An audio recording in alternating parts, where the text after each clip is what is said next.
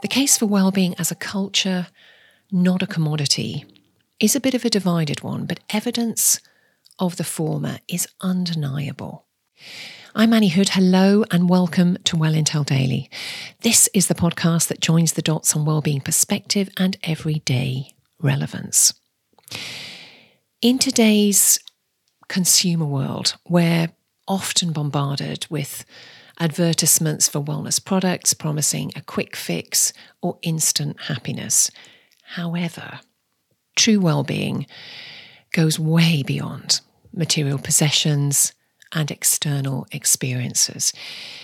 It's a mindset that encompasses physical, mental, emotional, spiritual health, as well as a sense of purpose and connection. So rather than seeking happiness through products or services, what's happening is more and more people are focusing on cultivating a culture of well-being that prioritizes their values, meaningful relationships, and a deeper connection with themselves and with nature.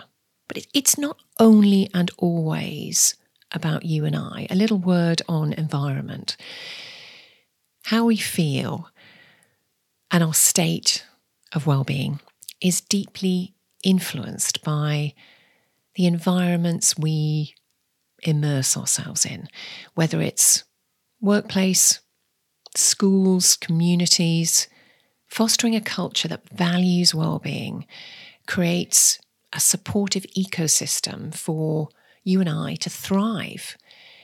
Employers can and do play a crucial role in implementing and endorsing flexible work arrangements, promoting work life balance, investing, of course, employee development and well-being programs. And similarly, educational institutions can prioritize students' mental and emotional well-being alongside academic achievement.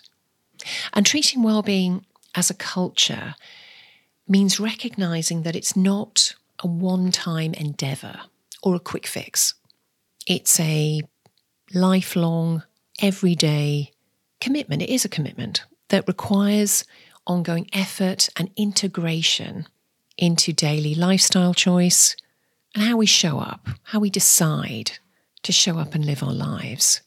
So instead of treating it as a tick box, more people are striving to integrate self care practice, stress reduction, healthy habits, and embracing all of those things as a lived culture allows you and I to make sustainable changes that last, that filter into relationships and our overall sense of happiness and being.